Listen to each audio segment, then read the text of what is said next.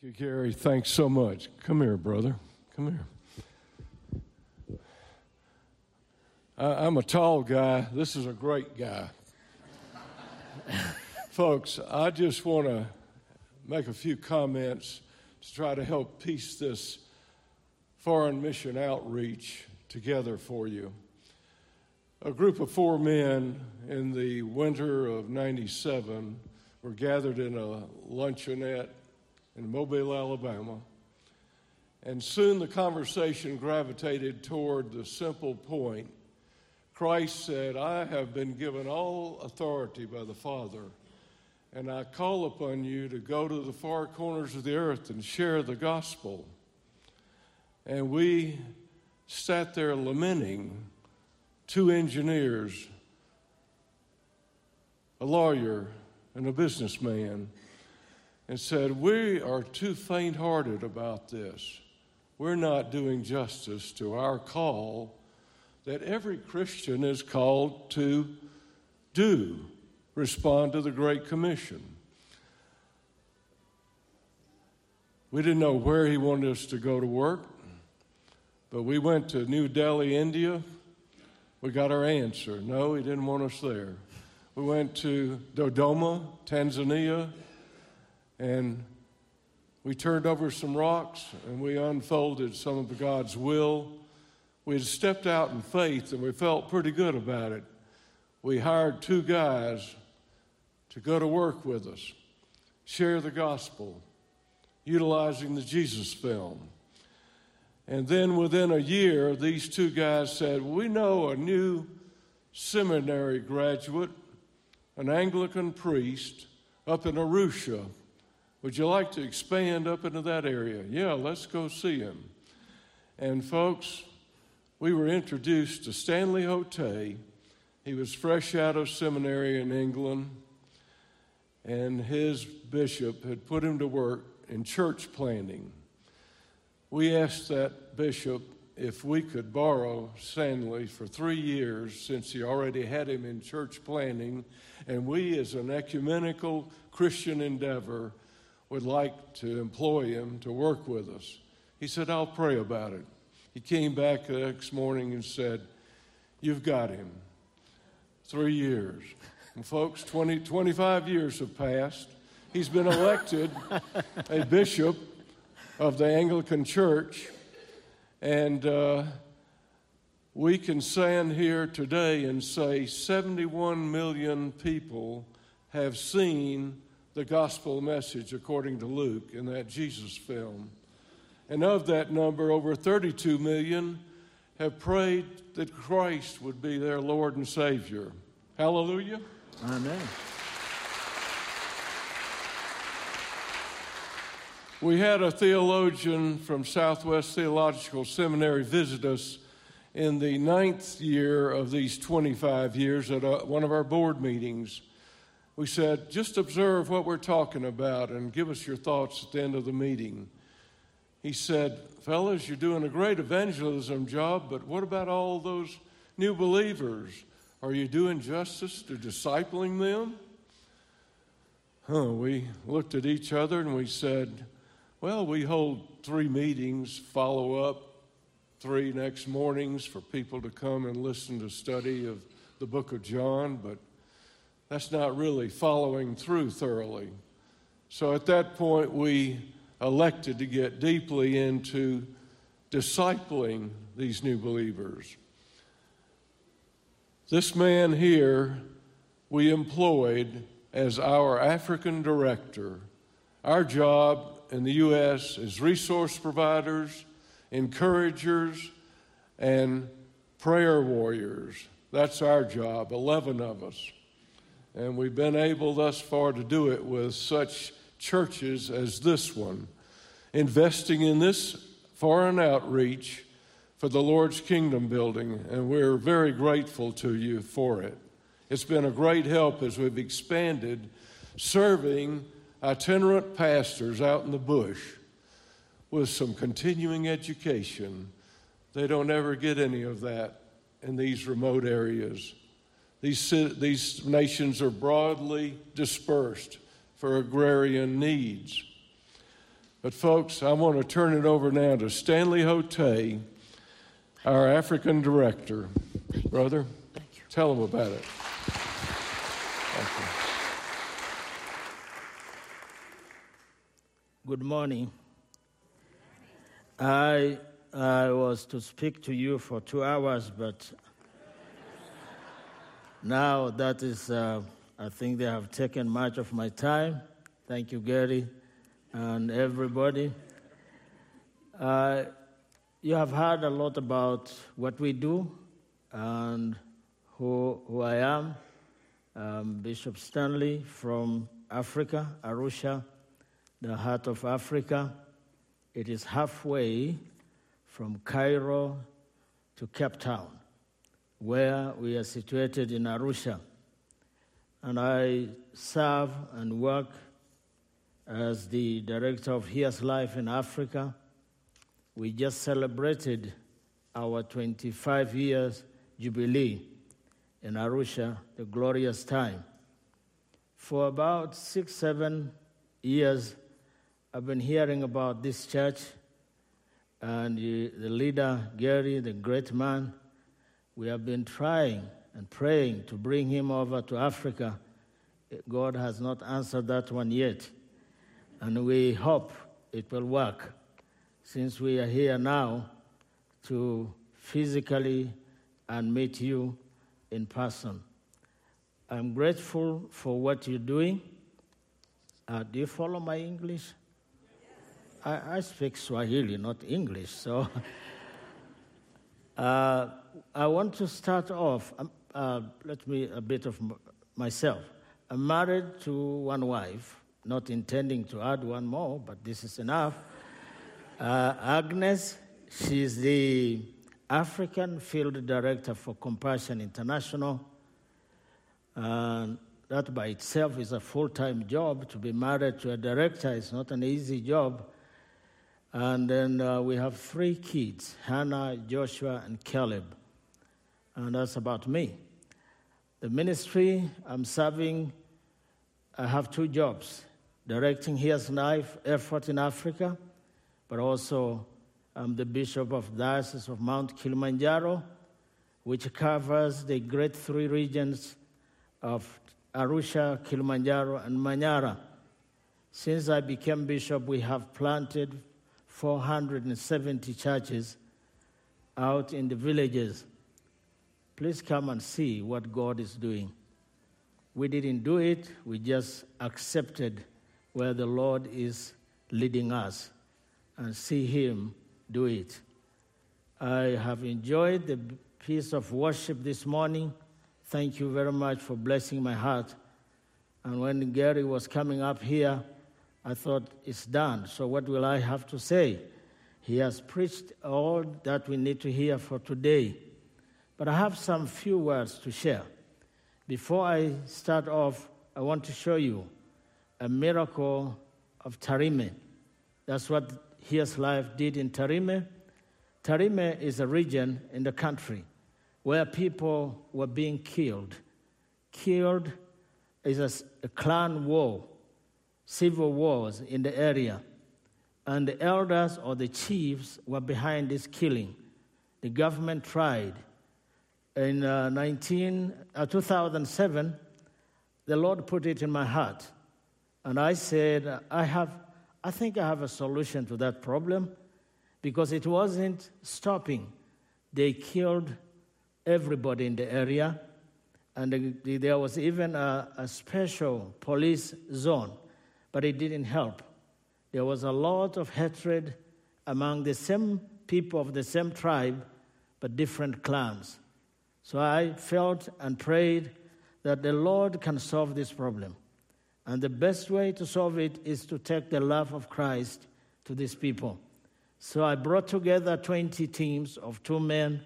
Those are four, forty men, and gathered all the pastors in Roria, Tarime.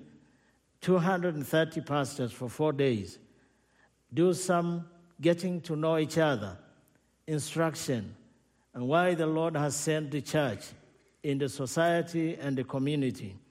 How can we be the salt and the light?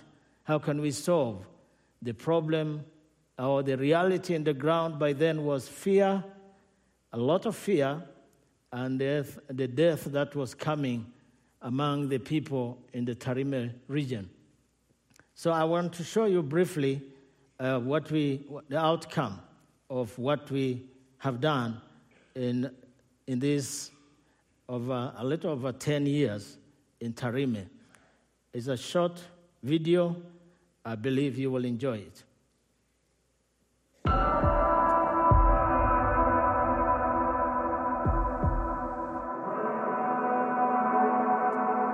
E vita hivyo Tarime vileta kwa ajili ya kuuana, watu walikuwa wakichinjana kama ng'ombe. Kwa kweli amani ilikosa. Hali ilikuwa ni nyeti. Maana kwanza wakuri walikuwa wanapigana koo kwa koo, alafu kukatokea tena vita kati ya Wajaluo na Wakuria kuhusu wizi wa mifugo. Ilikuwa ni vita vikali sana.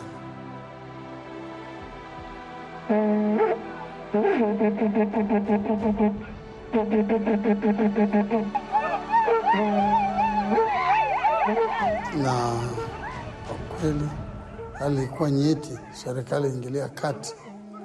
Lakini hata hivyo haikuweza kufanikiwa. Huduma hii ilipoingilia kati na kukutana na kufanya kukutana na viongozi mbalimbali wa makabila, hili shirika la dini hii lilipokuja hapa, mimi mwenyewe nilifurahi. Kuhubiri injili, tunatembea na magari huku kwenda humo kwenda humo kutuliza watu na nini. Eh, kwa hiyo tulimpokea Mungu na tunashukuru sana shirika hili kuja. Inatembea kwa amani. Watu wanaweza wakatembeleana. Ilikuwa ni zamani marufuku. Kwani shida. Lakini sasa watu wanaingiliana, watu wanakutana sokoni, watu wanafanya biashara kwa pamoja. Huo ni ushindi. Na pia amani, tunamshukuru Mungu kwa sababu amani sasa ipo. Hata sisi wale tuliounguziwa nyumba tumerudi, tumejenga, tunaendelea kushirikiana. Sasa tuna, tunaendelea kumsifu Mungu na kumuita ili tena vita hiyo isije katokea siku nyingine. Kwa jamii imeleta amani, kwa kanisa imeleta watu wengi kanisani. Kwa njia mkutano ya kiroho na kuonyesha sinema usiku, lakini bado tulikuwa na pastors training, mafunzo ya wachungaji. Na hii ilitusaidia bado wachungaji kufundishwa. Karibu sana, karibu sana. Kwa semina mbalimbali. Tukaona yale makanisa yanaanza kujizidisha. E, Mungu alileta amani. Sasa tuna amani watu wote na watu wengi sasa wanamtegemea Mungu.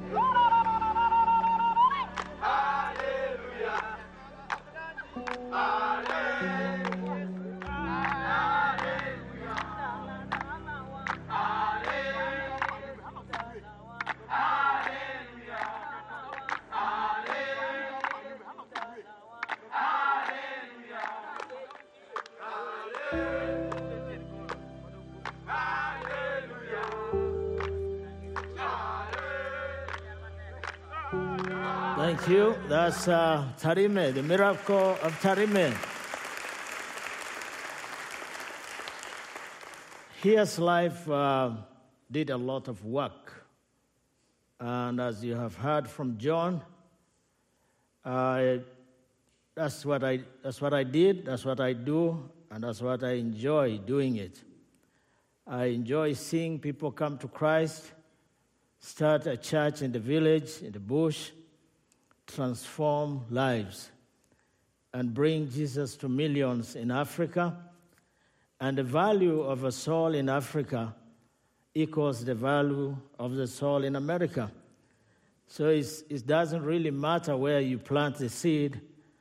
Just join God where he is working and bring millions to him.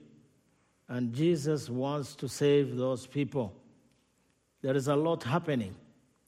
We have planted thousands of churches, just like in Tanzania, when we started working there, Tanzania had about a little over fifty percent Muslim and about thirty-four percent Christians, but that has changed now. We are sixty-three percent Christians in Tanzania now, and I believe is what the Lord has done through people like you supporting this great mission in the field. It's not as uh, it's not about us, it's not about people, it's about Christ. And it's about all of us working together as partners. In the areas we have planted churches, we we use different efforts. You have seen one um, one of our components is Jesus Film. That film brings everybody in the rural to Christ to come and watch and listen and turn their lives to Christ. Then we do our Bible groups, listening groups. One of the miracles of that little Bible listening uh, groups, uh, we found one person received the Lord, became the leader of a group. And the group became, and he didn't know how to read or write. Some of our people in the rural part of our countries do not know how to read and write. But what happened is, this guy, that he started a church. He didn't know how to read the Bible, but he can listen and go preach the message he had from the Old Bible. I, I met him. He had a church of about sixty people. And last year, I visited his area. He has now planted two more churches. And the original church has one hundred sixty people. And he's still pastoring those churches. It is a miracle what the Lord is doing. I could all go on and on until tomorrow morning and not finish what the Lord has done over the years. The message I want to bring to you this morning is from Psalm eleven three. Psalm eleven three. That is, uh, is a personal struggle. I was asking myself, what has gone wrong with the church? What is happening to us? I've traveled around the world a little bit, and everywhere you go, there are Christians and there are people in the church. There are people that love the Lord. Please. And, uh, but we don't see the impact of them being Christians or the difference. And this verse then, I found a shocking verse to me. I felt it was there, not, I didn't find it, it's there. But I just read it afresh last year and this year, thinking through it. I thought this could be the problem. If the foundation's being destroyed, what can the righteous do? If the foundations are being destroyed, what can a righteous do?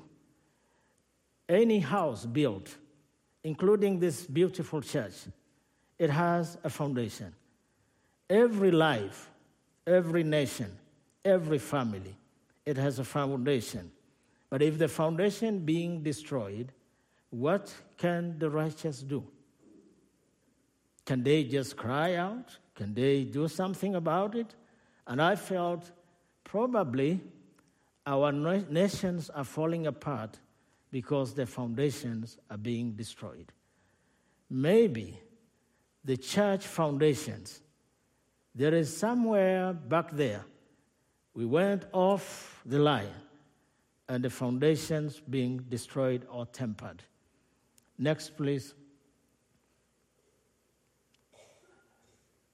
Foundation can be defined as part of the structure or structural system that supports the anchors of the superstructure of a building. Not, no, there is no building that will last if the foundations are not gone deep enough to hard rock. It is the most important part of the building, but unfortunately unseen I've never seen anybody anywhere bragging about their beautiful foundation, because it's not seen. But it's the most important part of a beautiful home or house or any structure that's being put. It's strengthened and manifested during, the strength is manifested during the trials. You cannot know if we are not true Christians if everything around us is okay. But if there is a trial, that's where we really know if I am a follower and believer of Jesus Christ, and if I mean what I say, and if I can live my faith in the community. It's difficult. Your church is called Community Bible Church. I love the name, and I hear some good things coming out of this church. It is not just the name. It is us, I as a person. Do I live out that name? Am I able to remain a Christian when things are not okay around me? Will I be, can I stand straight in the eyes of non-believers? Uh, when Gary was sharing what people are going through, I'm feeling like, can I endure that? Can I go through that? Will I ever be able to stand my faith between death and life? If there is that question raised today, people are being arrested or denied the right to worship. But for us, we are free to worship. But yet we do not worship as we're supposed to. Next, please. What can destroy the foundation? I have, that has a lot of questions. The foundations are set. They're there. We have accepted the Lord Jesus Christ. We are being shaken sometimes by the trials, temptations. And you know, I find this many people in Africa, we are, we are not, our uh, temptation is not persecution necessarily. Temptation sometimes is what I love doing. That can destroy the foundation even more. When I love, and partly, I ask many people in Africa, do you love sin? They say, no, I hate sin. Well, that's not true. We all love sin. We love sin, that's why Jesus had to come. We, we, we stay away, or we, we get out of it by his power. We cannot do it ourselves. Sin, though, it will, it destroys us, or destroys our very foundation. A foundation, a Christian message is well preached when we practice love, peace, unity, and uh, sharing of what we have. But how do we define love? The agape love is giving when I receive nothing, but I can I love my brother just as I love myself? That can never happen. And I think that's why Jesus just said, the second is just like this or like it. Love your neighbor just like yourself. Because no one can love the other than themselves. I can never love you more than I love myself. And Jesus knew, if I can measure my love to the point that I can love you just like I do myself, then that's a perfect love. Can we see that anywhere in this world? Christians, uh, they were dominating the world. And yesterday we were hearing out of Alaska, they're saying human trafficking, sex trafficking, eighty percent is done by Christians. Is that a true love? Do we see the real faith? Is that not destroying the killing of unborn if, uh, children? What if I was that child killed by my mother? What if you were the unborn child killed by a free woman that says nobody should talk to her about her body? Well, if the Creator cannot talk to you about your body, then I don't believe you are a Christian or you know Him. Knowing God is practicing his word and obeying what he says. What can destroy the foundation? Many temptation, trials, partly is the joy of our flesh that destroys the foundation more than the persecution we see around. During, uh, what, when I first came to your land, I met friends like John Parker, Mzee John, we call him in Africa, older guy, and they have a lot of money, and I told them, look here, I'm so glad I don't have the amounts of money you have. If I had all that money, I may be stepping on the heads of people around me. Because when you have plenty, that itself can destroy the foundation. I can depend on the resources I have and the money I have. If I can't afford the, the meal of maybe the coming meal, then I, I, that brings me much closer to Christ. I was meeting these students in U K, university students, and uh, I was asking them, what if God tells you, you have only one year to live, what will you do? Their answers goes like, well, I will be traveling around the world and seeing every country and the creation. How about if it is only six months? They say, ah, six months, I, I will make sure I finish my next degree that I'm in, or finishing, and then become a doctor, medical doctor, a nurse, or somebody, a lawyer. Uh, what do you do? And work, help people. How about if it is only five days? ninety-five percent of the students said, well, I will go to church and start praying. Because they're being, they're facing the reality. Uh, if we can stay out away from God himself, you know, being a Christian in this building is very easy, no problem. But can we practice our faith out in public? I met a lady, her name Tanya, in the U K, and I asked her, are you a Christian? We, in Africa, that's what we do. We can ask you, are you a Christian? She said, no. I said, what's the problem? Why don't you love Christ? She said, uh, I love Christ, but I hate the church. I didn't understand that. You hate the church. To me, I felt the church equals Christ, and Christ equals church, because it is his body. But this lady said, I said, what, what did we do? She said, they are hypocrites. They talk one thing and do the other. They oppress people. They put all these rules. And this is what destroys the foundation. But while man slept, the devil comes in and plants his evil in our mind, our little minds, by providing. I don't know here, but I know in Africa we have a very fake picture of a devil. The devil, they come up with this ugly picture, black, big, big eyes, twenty eyes, animal. They said, this is the devil. And I say, the devil is a beautiful creature. Nobody will love that picture.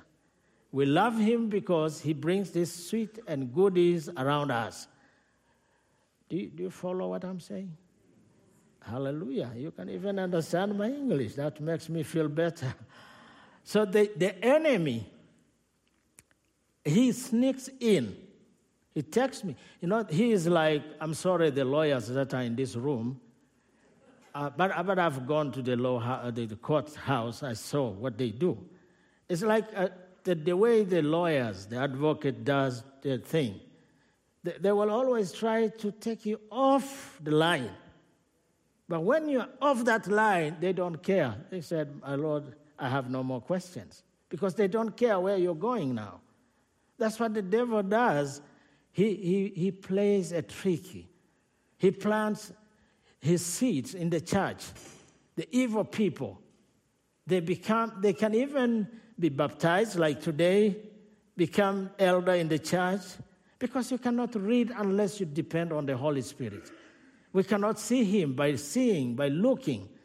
And they, they, they even, like you hear around the world, they can be the church leader. Elder in the church, the pastor in the church, a senior pastor in the church, but the enemy has planted him, and they look just alike, like me, like you, and we feel they're, they're our Christian brothers, and they, they take positions in the politics of the countries. They take up positions, but they don't, they just get astray. But these same people are the people that make laws of our land. And they come up, they, they are Christians on Sundays and even on Wednesdays when they come to church. But when they go out there, where it doesn't really matter, they don't, they don't act like they're Christians. They even tell, uh, I met a friend, Bishop from Uganda. He said he was arrested during Corona in Uganda. Why were you arrested? He said, there was this lady, the commissioner of his district. She had an affair with someone's husband, and he sent his pastor to counsel her, and this lady got upset. And she's, she's the Christian. By she, pro, she says she's a Christian. And when she decided to revenge by arresting him, why are you preaching on the radio on during Corona? Why are you not in your house? I'm glad the Ugandan government acted wisely. She was fired. Next, please. The poor underlining materials. This is, these are the words of Jesus. Well, I, I like to build my house where it's sandy because it doesn't hurt me to dig the foundation. It is a lot of hard work. And that's the part John was mentioning about discipleship. It's easy to preach the gospel, to, to get millions to Jesus. We had a big crusade in Arusha two, uh, four years ago now, three years ago. And uh, Will, Will Kolinda, Daniel Kolinda, who has uh, Billy, uh, Bonke's ministry now. We had it in Arusha. I was the chair of this organizing, and I, the millions of dollars that were poured in that conference, I thought, this must make a difference. But it didn't. It had all these people, fifty thousand people come. Over three hundred people say yes to Jesus. But there was no plan to get the foundation right, to dig harder, the plan of discipleship. When I asked Daniel, what plans do you have for us to continue nurturing these people? He said, no, we will be out after our, our crusade. We will be gone. So it's like a show off and show out. You come in, you're gone. And for us who are there, who have got no clue about what is supposed to be done, and needs a lot of people, and manpower, and resources, and is the church prepared to do that? So the foundation is the part that nobody is interested to do it. Next, please. Reckless builder. And have ye, ye not read this scripture? The stone which the builders rejected is become the head of the corner, the cornerstone, Jesus Christ. It's exciting without Jesus. I see a lot of church, and not like what I heard from Gary. I thought, not many people will want to hear that, because entertainment is what draws people together. Easy life. The modern prophet saying, just claim it and you have it, with no work, is sweeping Africa. And I hate to see that happen, but it's happening. Especially the young people. They don't want to do anything but just get rich. And the Bible does not support that kind of Christianity. And it's, it's just claim it, you have it, you, you have everything. It's not that easy. You have to have Jesus. But what about working with Jesus? I like the spiritual Jesus today have it in the spirit. But physical Jesus was much harder to walk around with him. In the same hour, he says, Peter, upon this rock, I will build my church. Few hours later, he, t- he calls him, devil, go back. Go behind me. How about that? He did not support our physical, our temporary joy. He gives you the eternal joy. What can destroy? Ah, you have gone back again. Next, please. Why uh, is our faith built on a strong foundation? If yes, why are people not running to the church then? This church should be filled up. And three services. And what percent goes to church? Everywhere. Planting faith in a weak foundation won't let the faith stand. How are we reacting during trials? Do we behave differently? There was this pastor, I watched a, a clip. He was in the church with his people. Some th- gunmen got in the church and blew two bullets in the air. And they said, those who wants to die, remain in here and proclaim Jesus. Those who want to save their lives, out the door. So only seven people remained with their pastor. Everybody else ran away because they didn't want to die. And they, this gunman asked the, the seven, you want to die, right? They said, we are ready. He said, okay, we start with your pastor. So they took the pastor in the office, not in your office, that office, and they came back with his uh, white garment. It was reddish, full of blood. He said, okay, he's done. Now, next, uh, four out of seven decided to run away because it's getting hot now. So only three remained. He said, so you are the people who are ready to die? They said, yes. He said, okay, follow me. Let's go. We'll finish with you. So they got in the office. They, when they got there, they found their pastor standing there. And the gunman said, Pastor, these are the true believers of your church. The, the rest just came to celebrate, but they are not the real Christians. The three are the real Christians. Can we be different? How do we react during trials?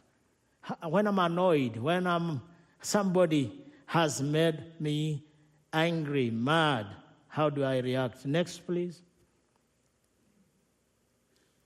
Family foundation.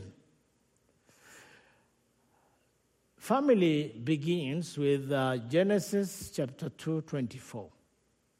Husband and wife, a woman and a man, not a partner. I know in the West, you people have progressed much. We still believe a marriage is between a man and a woman, not, not, not a partner. That's how, that's how the devil has done us. People are saying, this is my partner. No, you can have partner in business, but marriage is a husband, wife, not my partner. So Agnes is my wife, not my partner. The union of these two makes a family. Husband, love your wives as Christ loved Christ uh, at church. I thought about this several times. Uh, can I? Can we compare a wife, you wives here, can you compare yourself to a church? Yes. But if the church is what I see in many places, how Christ loved that church, which is stubborn, does not listen, does not obey, but still loves it. If I learn that thing, then that, that one lesson, then I know to love a wife is not to have a perfect wife. She can be stubborn. It was not a bargain. It's not a compromise. He didn't say, love her if she obeys you. He said, love your wives, just like Christ. Number three, you wives submit to your husbands. I know submission does not exist in much of America, especially between husband and wife, but it's in the Bible. There are those who are rewriting the Bible. They can write what they want, but the Christ proclaimed it and sent it. Submission doesn't mean submit to him when he loves you. No. Submission means submit even when he does not love you. It's not a payback. Love her, not when she submits. No, it's not, it's not like that. You are to love her unconditionally. Number th- number four, children, obey your parents. This is fading away. The outside world is entering, even in the church. Children do not understand what true love is. They think true love means yes to everything. The last one I don't understand. Maybe that needs to be reworked. I don't know why and what Paul had in mind when he said, fathers, do not provoke your children. Why only fathers? Why not fathers and mothers? What happened? And this, the writer is a man. There must be something that's not right with us fathers. Maybe we don't know how to love our children. Maybe we live, you have pride, but us, we are far away from this one. Pray for us in Africa. Next, please. The church foundation, be one as God is one, John seventeen eleven. Love one another, John thirteen thirty-five, to go and make disciples. Sometimes we forgo the two and just start doing disciples. The people who do not love God or are not one in God, who do not love one another, are in the field making disciples. I don't know of what, but that is there. Next, please. Blessed is the nation whose God is the Lord, and the people whom he has chosen for his own inheritance. Lord is their Lord. God is Lord is their or God is their Lord. Psalm thirty-three twelve. My friends, our nations are shaken, our families, our churches. If the foundation are being destroyed, what can the righteous do? Next, please. Are there traces of destroyed foundation in our families, church, and nations? If yes, what will this, the righteous do? Next, please. Jeremiah t- tells us, destroy the work of the enemy in our churches, in our families, in our nations. The righteous should stand and face the destruction in our societies, in our families. See, I have this day set thee over the nations and over the kingdoms to root out and pull down, to destroy and throw down, to build and plant. That's what we are called to do. Next, please. Pray and repent for your sins and the, foref- the sin of your forefathers. There are things and issues in our families' roots. Confront the evil and the system that destroys the foundation, James chapter seven. Proclaim the good news of Jesus Christ with boldness in the world we live in. Next, please. You are righteous of God. Go and rebuild the destroyed foundation. Next, please. The, the last bit I want to show you, and uh, I feel like, and this is um, this is my learning, like we, the called, and I like the way Gary said it this morning, We are all together into this. Everybody here, we are all leaders, and we are all called to do something in the house of the Lord. And when we are called, but we have our different talents and gifts. Some are exciting, some are hidden, and we don't enjoy that. And I think that is this, this destroying our ministry more than anything.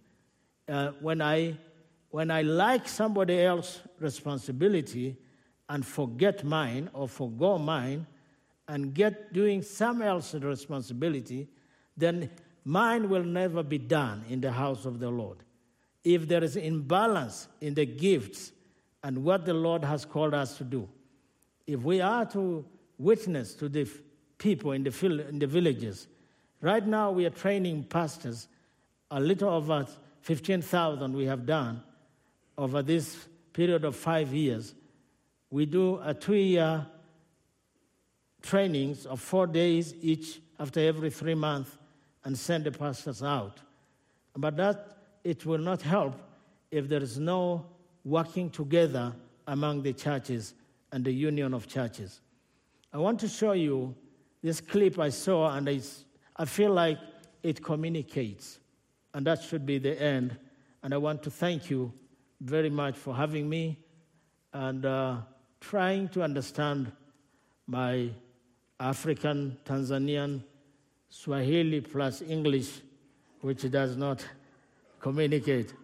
Uh, God bless you. Thank you, Gary. And that, that clip will be the end.